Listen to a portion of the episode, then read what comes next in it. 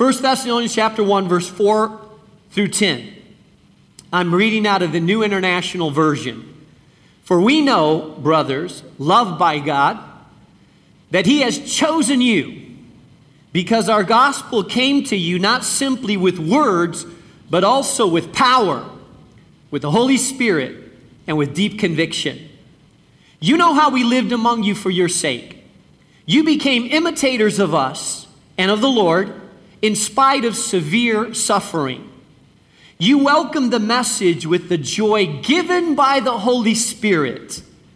And so you became a model to all the believers in Macedonia and Achaia.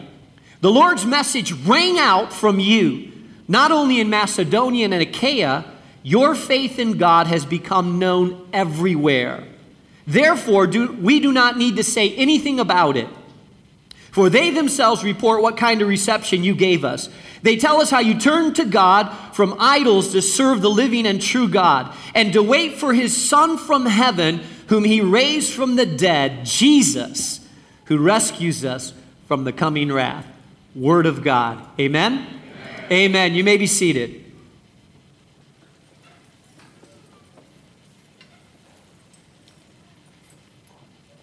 These verses in 1 Thessalonians talk to us about faith, the gospel, and what happens when we embrace this gospel and this faith and what it does to us. And I want to talk to you about three things that happen when you embrace this faith that is worth following. Uh, I want to, if you're taking notes, jot this down. It's about believing, mentoring, and changing. Number one, this faith, if you embrace it, this gospel, if you choose to embrace this gospel that we're talking about, the first thing that happens is a, gospel, a faith worth following believes in the dynamic power of the gospel. Notice what Paul says in verse 4. He says, For we know, brothers loved by God. I love that. He says, Hey, we know First of all, that you are loved, loved by God. Hey, did you know that? Look up at me a second. Did you know this morning as you drove into this place, you're sitting in the seat that you're sitting? Did you know that today you are loved by God? No, no, no, I don't think you understood what I'm saying. That God knows your name, that God knows your story, that God knows all your gook and issues, and He still loves you. That means that He desires the best for your life. He knows everything about you, the thoughts of your mind, the attitudes of your heart, yet He has chosen to love you. What an incredible thing it is to be loved by God. You are loved by God, He says. For we know, brothers, loved by God that He has chosen you. Chosen you. You see, I run into some people that once in a while say this, and I understand the expression. I found God two years ago when I was going through a tough time. And, and I understand what you mean when you say you found God. But here's the thing God was never lost. Hello? So it's not like, oh, there he was. He was lost. I found him. No, no, no. God was never lost. And secondly, it's not you that found God, it's God that found you. He reached out to you. In fact, here's the way it goes theologians call it the depravity of man. You and I, in our own sin, we are so broken, so depraved, so fallen in our nature that we, in and of ourselves, can't even call or search or want God. We're like a dead person. It's the equivalent of a dead body getting up and going and playing in the Bears game today. It's just not going to happen. Spiritually speaking, you and I were dead in our sin. Even if you wanted to, you wouldn't seek after God.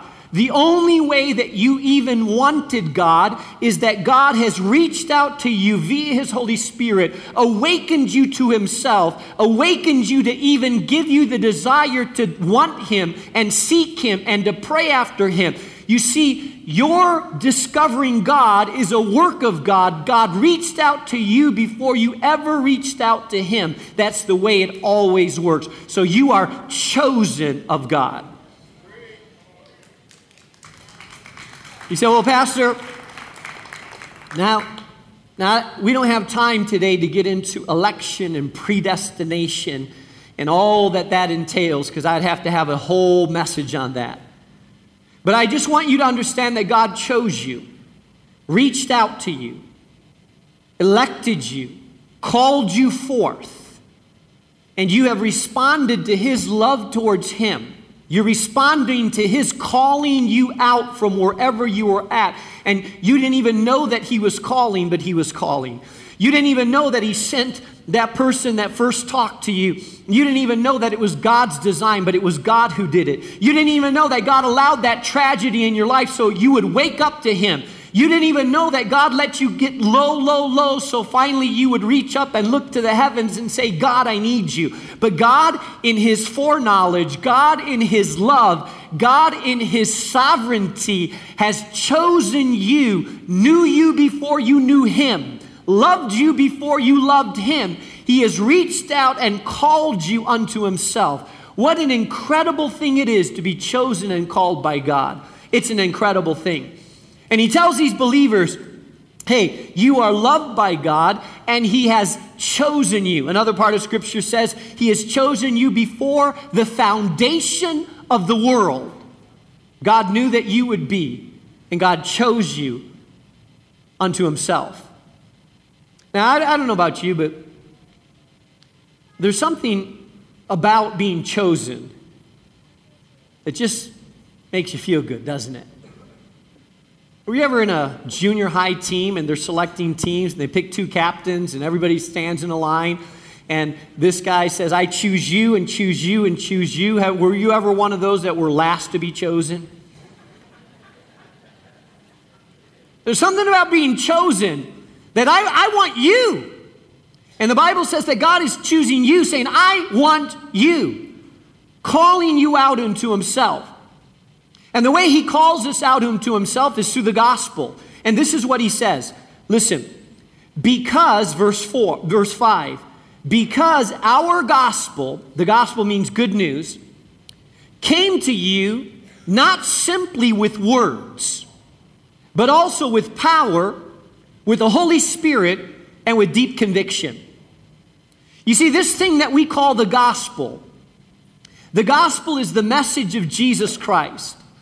But it's more than just words. It has to start with words. They tell us that most people do not respond to the gospel until they've heard it at least seven times.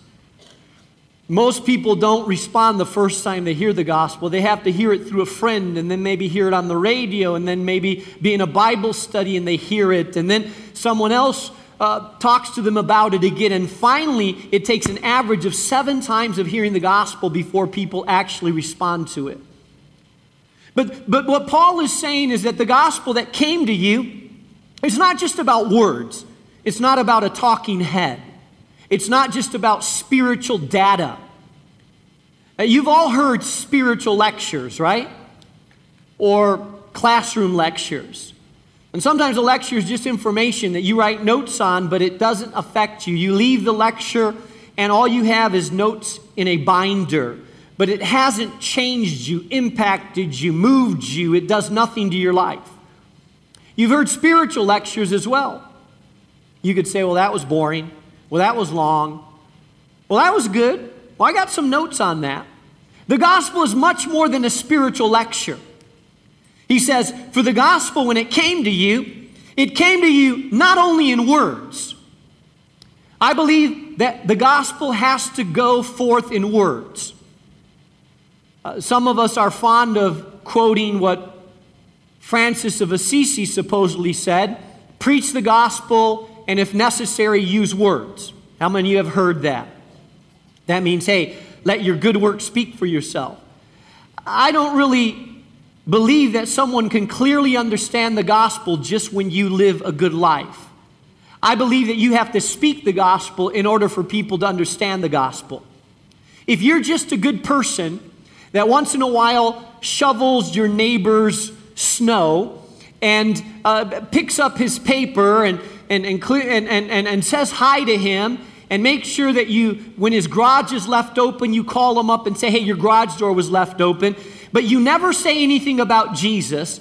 You never talk about your faith. Then all that person is going to think is, my, are they a good neighbor?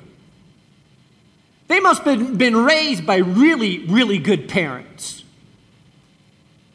They are a good, upstanding, moral individual. Praise be to them. Because they're going to think you're just good because you're good. They don't know that deep inside, you're a rotten old dirty sinner, but it's only the grace of Jesus and His love and His power that has made you good. And so when you start talking about your faith, when you start sharing who you are, then they start making the connection. Oh, they are good because of Jesus, not because they are good naturally. What's made them different is that they have a living, authentic relationship with God. I don't have that. I want the Jesus that they have. You have to use words. People have to know why you are the way you are because you use the words to explain your relationship with God. But the Apostle Paul says the gospel came to you not in words only Words are not enough, though. He says, Because our gospel came to you not simply in words, but also with power. Listen, if the gospel is going to go out to change life, it has to come with power. You know what power is? Power is influence. Power is a force that changes us. If you're here and you hear this teaching today, and you walk out of this place and you're the same, and you come back next week and you hear the teaching and you're the same, and you hear the teaching over and over and over, and it's just the same. I'm going to tell you something. You have not yet been touched by the power of God because the power of God changes us. You cannot experience the full gospel without being changed by that gospel. What is that power? Hey, if I were just a lecturer here and get up giving you nice lectures, I would have given this up a long time ago. Because I don't believe lectures change anyone. I believe the power of God changes people.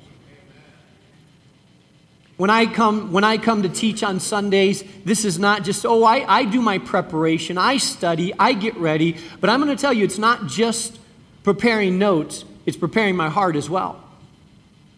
Because I know what happens here is something spiritual. I know that what happens here is that sometimes people's life and destiny are in the balance here. I know that, that, that what happens here is the power of God is present. And when you and I allow the power of God to get a hold of us, we cannot be the same. I believe the power that rose Jesus Christ from the dead is here every morning every Sunday morning when the gospel of Jesus Christ is preached, the same power that rose Jesus from the dead is here and can change you, resurrect you, transform your heart, change your marriage, restore your heart to where it needs to be. There is nothing beyond God's power to change because His resurrection power can raise anybody from the dead.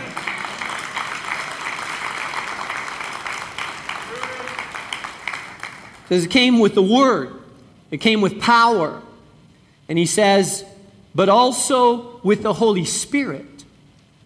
The Holy Spirit is the third person of the triune God. You have God the Father, God the Son, and God the Holy Spirit. Now, some people confuse what the Holy Spirit is. They think he's just a force or a power, but the Holy Spirit is a person. The Holy Spirit is the Spirit that brings all of Jesus to your body. When we call people forward to this altar and people give their life to Jesus Christ, people rise up and some people say, Well, I received Christ, Jesus Christ today. And technically you did. But who lives inside of you is the Holy Spirit of God.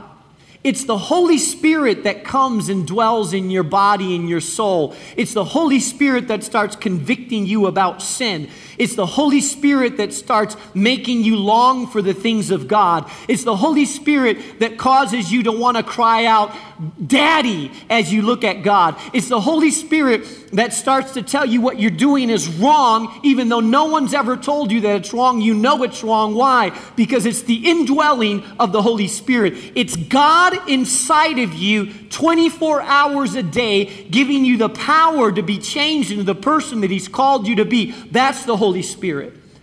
So the gospel comes to you not just words only, but with power, and it comes to you with the Holy Spirit. Some people say, Well, I got saved, but I didn't receive the Holy Spirit. Let me tell you, you cannot be saved without the Holy Spirit. Oh, let me say that again. Well, Pastor, I got saved, but I just don't have the Holy Spirit. No, no, no, no, no. The Holy Spirit is necessary in order for you to change. It's the Holy Spirit that brings about the desire to change. It's the Holy Spirit that is the force that works inside of you. Listen, you give your life to Christ, the Holy Spirit comes inside of you. When you walk out of these doors, you're not going to be surrounded by Christians your whole time. You go to work and everybody's swearing. You go to the neighborhood and everybody's drinking. You go to the old friends and everybody's watching porn or whatever they do. You, you go around and it's all around you, but suddenly something's different. You may not have your brothers and sisters around you. You may not have the church around you, but you carry inside of you a power a force, a person, a compass, a conviction. He's called the Holy Spirit of God. Where you go, where you talk, how you walk, the Holy Spirit says, You belong to me now. The Bible says that your body is the temple of the Holy Spirit. So, whatever you do with your body, you do with the temple. When the gospel comes, it comes not only with words, it comes with power, and it comes with the Holy Spirit. And, third, and fourthly, it comes with, conv- with great conviction, it says. Look at what it says. It says, with the Holy Spirit and with deep conviction. You know what conviction is? Conviction is a deep sense of passion about something. Uh, conviction is this inexplainable but deep assurance of God's love and redemption. When you don't know God, the Holy Spirit comes with conviction and you start feeling bad about how you're living. The Bible says that the Holy Spirit comes and he brings conviction to an un- unredeemed world. How many of you know before you came to God, you felt at times like there was something missing, like you should come to God, that there was something driving you to God? You felt bad about how you were living and what you were doing. You know who, who, who brought that to your life? The Holy Spirit. That's called conviction. As a believer, when you start living in God and you say things you shouldn't, have you ever felt that sting in your soul? You say something, you feel that sting. You do something and you feel something inside of you saying, That's not you. You know what that's called? Conviction. No one gave you a list of rules when you come to Christ. You come to Christ and we don't give you a rule book with 250 rules, thou shalt not do and thou shalt do. And here's a list of words you don't say, and here's a list of words you can say. No one ever does that in this place. You know why? I don't need to. As long as you have the Holy Spirit, I don't need to give you a bunch of rules. You know why? Because I know that you will be convicted by the Holy Spirit that follows you wherever you go, that walks with you wherever you go. And when you start getting out of line, the Holy Spirit's going to start saying, Hey, that's not you. You're a child of the living God. I've saved you, redeemed you, cleaned you. I've made you into a new person. That's the old you, but now you are a new you. That's called conviction. The gospel of Jesus comes not only in words, but in power, in the Holy Spirit, and with deep, deep conviction. Listen to me well, hear me well. Receiving Christ doesn't have to be emotional, but it does have to be deep within your soul, the conviction of sin. It's not like, all right, I think I'll receive Jesus today. All right, Jesus, here I am. No, no, no, no. You got it all wrong. You come to Jesus, He breaks you down. You feel convicted by how you've offended him and how you've lived your life. And there's a desperate desire to want to change and live for God. That's called deep conviction. The gospel of God goes forward. If you have received the gospel, it comes that way. I love what Paul says because you know, you know that sometimes we think that when we share the gospel with people, this message that changes lives, sometimes we think that it has to be in a lot of eloquent speech. And there has to be a lot of wisdom and uh, philosophy behind it. I've run into some people that come to me and say, Pastor, well, I don't share the gospel yet because I'm not sure I have the words to say what needs to be said. And I don't speak up because what if they ask me a hard question and I don't know how to answer? How many of you have felt that way before? What if they want to pray and I barely know how to pray? What if they ask me a hard question out of the Bible and I say, uh, let me call Pastor Mark. Can I relieve your fears? I love what the apostle Paul says. Look at what he says in 1 Corinthians chapter 2. In fact, I believe sometimes when you're too smart, too eloquent, too full of philosophy, that it may take the power out of the gospel. Oh, I think you should do your preparation. And I think you should study. And I think you should know the word. But here's what I want you to understand the power of the gospel doesn't travel through human wisdom. The power of the gospel travels through vessels that are broken and willing to be used by him. This is what it says in 1 Corinthians chapter 2. This is where Paul was writing Thessalonians from. Paul says, When I came to you, brothers, I did not come with eloquence or superior wisdom as I proclaim to you the testimony about God. For I resolved that I would know nothing while I was with you except Jesus Christ and Him crucified. Paul said, I didn't want to come to you as some wise, eloquent, full of wisdom person. All I wanted to know is Jesus. I wanted to come to you simply preaching the message of Jesus. I came to you in weakness and fear and much trembling. Paul says, I didn't come to you strong, bold, eloquent, full of power. Man, I came broken. I came beat up. I came frail, not with a lot of wisdom. I came trusting God. How many of you know when you're broken, frail, and weak, man, you have to lean on God heavy? And Paul says, That's how I came to you that my message and my preaching were not with wise and persuasive words, but with a demonstration of the Spirit's power. Why? So that your faith might not rest in men's wisdom, but on God's power.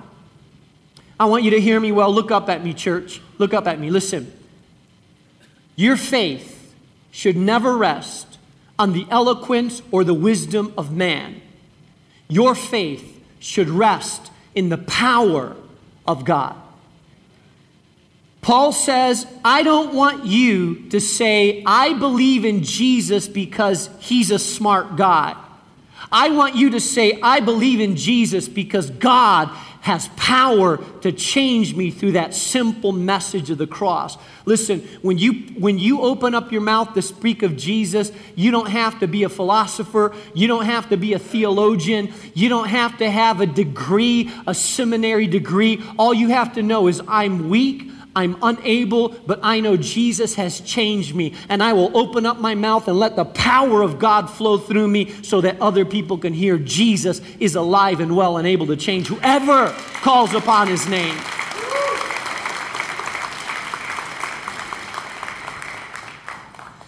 Secondly, not only is this kind of faith a faith worth following, one that believes in the power of God. Secondly, a faith worth following mentors people for transformation. Look what it says at the end of, of verse 5. It says, You know how we lived among you for your sake. It's not just about the words that you speak, it's about the life that you live. Paul says, We brought the gospel to you, and we talked about the gospel, but you saw his power. You saw the Holy Spirit moving. You saw the deep conviction of our soul. But this wasn't just about words, this was about a lifestyle. You see, the greatest platform that you have to share the gospel is your lifestyle. And Paul said, You know how we lived among you. You saw us up close. We're not charlatans. We're not tricksters. We're not trying to deceive you. You saw our lifestyle and you saw us up close and you saw that we're truly trying to live for God. Let me dispel a myth that I often hear. Some people that I run into that are no longer going to church tell me, Well, Pastor, I don't go to church. I don't go to any church because, in my opinion, churches are full of hypocrites. How many of you have heard that? How many of you have said that?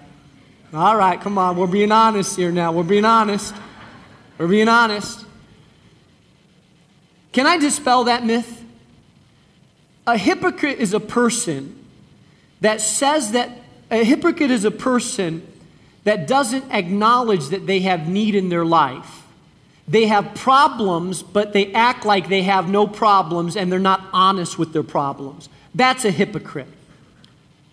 A person that has issues, that's in church trying to follow God, as long as they're honest, they're never a hypocrite. Because, hey, it's the same like saying, hey, those people in the hospital are a bunch of hypocrites. They're in a hospital to get well and they're all sick. Yeah? I mean, isn't it?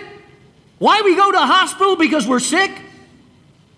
They're only a hypocrite if they're really sick and they're saying, Oh, I'm not sick. I'm healthy. I'm well. Why are you in the hospital? Oh, just because I'm here to see the other patients that really need. But me, no, I'm not sick. That's a hypocrite. Listen, people that know they have issues and are honest about their issues, are in the house of God dealing with their issues, that is not hypocrisy, that is life. That's life.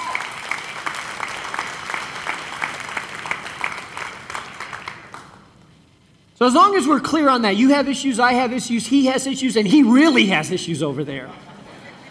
Now you're looking over and say, Who is he talking to, Pastor? So let's just so we're all on the same page. I don't you say out loud, I have issues. A lot of issues. Now turn to the person beside you and say, I have issues. Oh, they know it.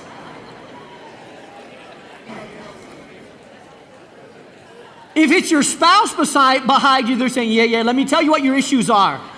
I got a list of 100 I'm going to tell you about.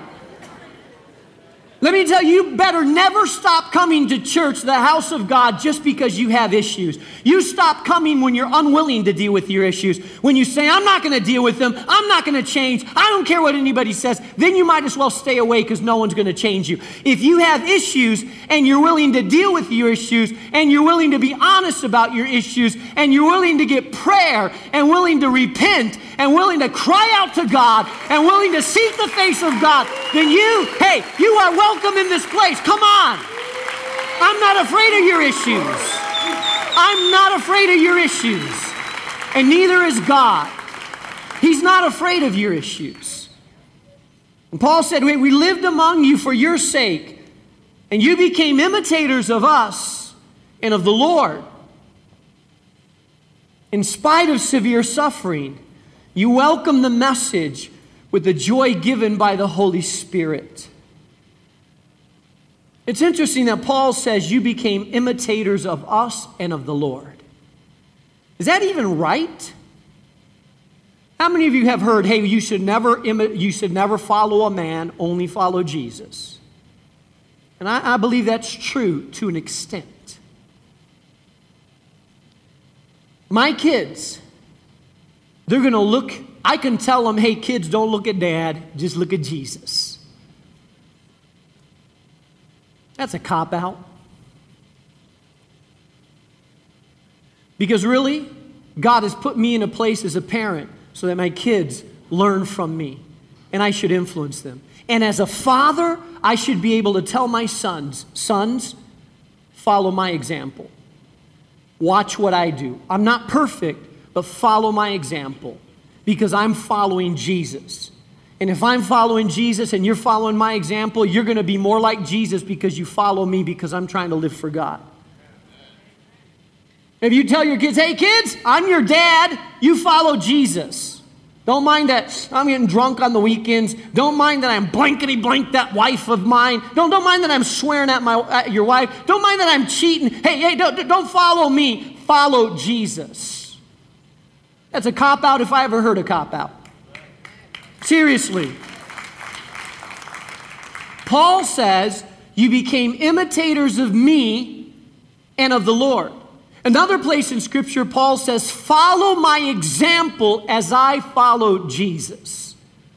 There has to be a place in the church where spiritual men and women arise with maturity, with foundation, with a love for God, that you and I and new believers can look at and say, I'm following Jesus, but I'm going to learn how to be like Jesus as I learn from this woman of God or for this man of God because I need to see a Jesus with flesh and blood on him.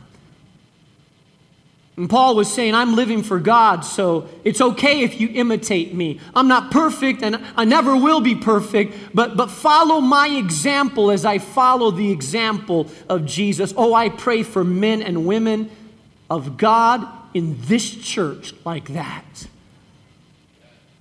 I pray for men and women of God that I can tell our teenagers, hey, look at that guy. Oh, he's not perfect, but follow his example. Man, you'll be a lot more like Jesus when you follow that. Hey, look at that woman of God. Hey, young ladies, learning how to be married. You know, the Bible says, let the older women teach the younger women about marriage and godliness. Hey, I pray that we have some older women that are living for God and walking in God, that have learned through perseverance that they love Jesus. And I know they're not perfect, but, but, but that some of the young women can look at them and say, hey, if I follow their example, I'll be a lot more godly because they're a lot more like Jesus than I am right now. I pray for that kind of maturity. We need it in the church.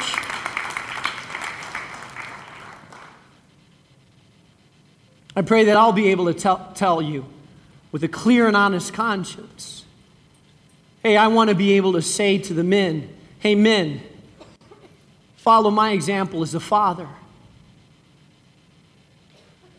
I want to be example to the men of this church of what it means to be a godly dad. I want to be an example to the men of this church and what it means to be a godly husband. Cultivate my relationship with my wife and love her. Lead my kids. I want to be an example of what it means to be a godly man. I want to be able to say, hey, follow my example as I follow Jesus with clarity and integrity of heart. Because I believe that we need, we need leaders and mentors and spiritually mature people that we can rise up and imitate their behavior as long as we understand they're not perfect. And imitate their behavior as they follow Jesus. And that's what Paul said. This gospel led him, called him to, to rise up and be a mentor to these uh, people. And he says, You welcome the message with joy given by the Holy Spirit. You see, the kingdom of God, it tells us in Romans 14, 17, the kingdom of God is, a matter of, is not a matter of eating and drinking. Some of you are disappointed with that. You say, I wanted the kingdom to be about eating or drinking. Not a lot of potlucks in the kingdom. For the kingdom of God is not a matter of eating and drinking, but of righteousness, of peace, and joy in the Holy Spirit. You want to see if people are living in the kingdom of God, then you'll see people that are righteous and others are living in the right way. They have peace and contentment inside, and they have joy in the Holy Spirit. Listen, it's okay to be happy and have joy in God. It's okay to clap and rejoice. It's okay to laugh and smile. It's okay to be to have the energy of God even in the church of God. Do you realize that? Because that's the culture of the kingdom of God. How many of you have ever been to church and felt like a funeral home? You started thinking, well, you know, when the people, when, when you go to church or religious gathering, everybody has to be real somber and sad and quiet. Almost like we drank lemon juice before coming to church.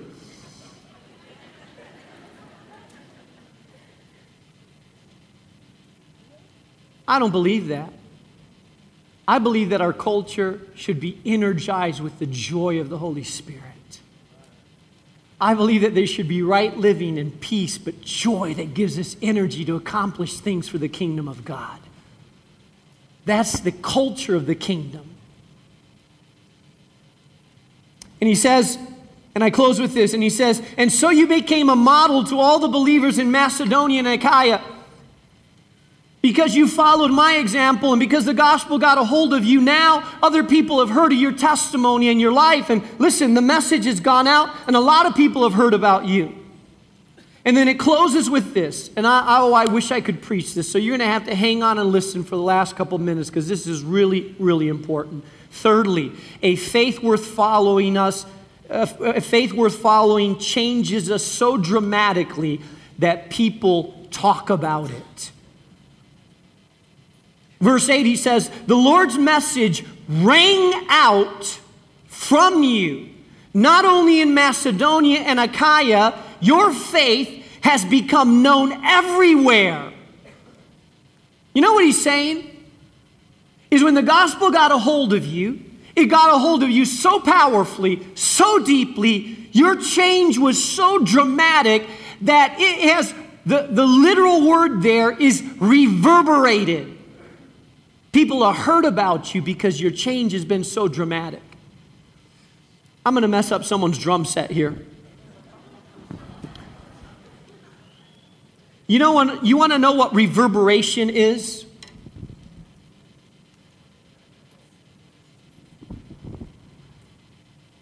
You see, I believe that all of us have a testimony and all of us have a sound, a sound of God.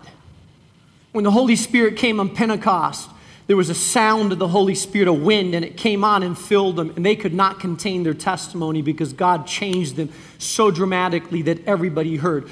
The Apostle Paul says of the Thessalonians, The gospel got a hold of you so strongly that everywhere I go, people have heard about you. I don't even have to tell them your testimony. Your testimony has already gotten there. People have heard through a cousin of a cousin of a nephew of a neighbor that they've heard what God has done. Let me ask you about your testimony. How much has your testimony reverberated? You see, I believe that naturally your testimony will reverberate unless something is muffling the noise of it. This cymbal is engineered to reverberate to make a loud sound unless something muffles the noise. If I hold it and muffle it, then it sounds like this. Ah, that doesn't sound too good. Doesn't sound like a lot of people are getting attention by that. If there was a room full of high school students in a cafeteria making a lot of noise and I said, listen up, no one would pay attention. but if I have nothing to to, if, if I have nothing that's muscling the noise, and I say, listen up.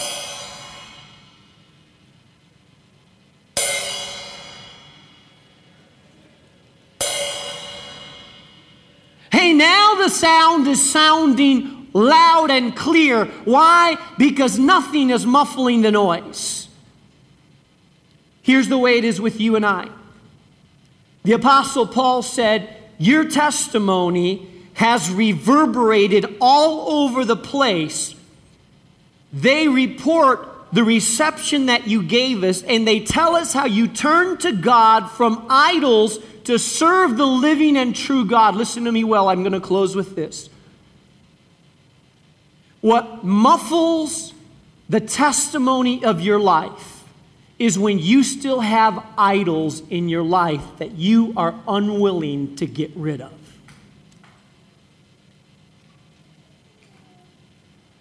When you have Oh, you say, Pastor, I don't have any idols. There's no statues in my life. I don't bow. No, no, no, no, no. There, an idol is anything that competes with the kingship and lordship of God.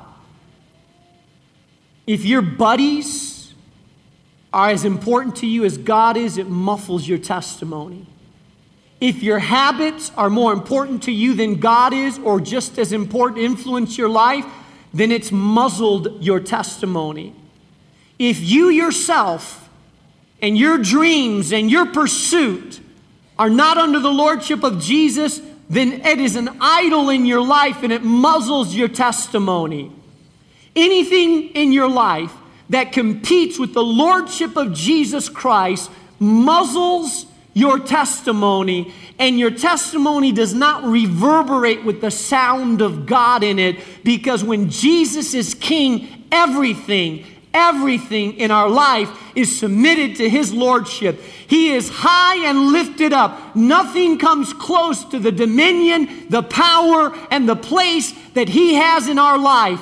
If anything in your life influences you more than the kingship of Jesus, if anything in your life has more influence than God, if your boyfriend influences you more than God, then you have an idol. If your job is more important than your success than God, then you have an idol. If your addiction is more important and drives your life more than God, then you have an idol. If sports influence and dictate your life more than God, then you have an idol. Jesus will not compete with idols. He is King of kings and Lord of lords.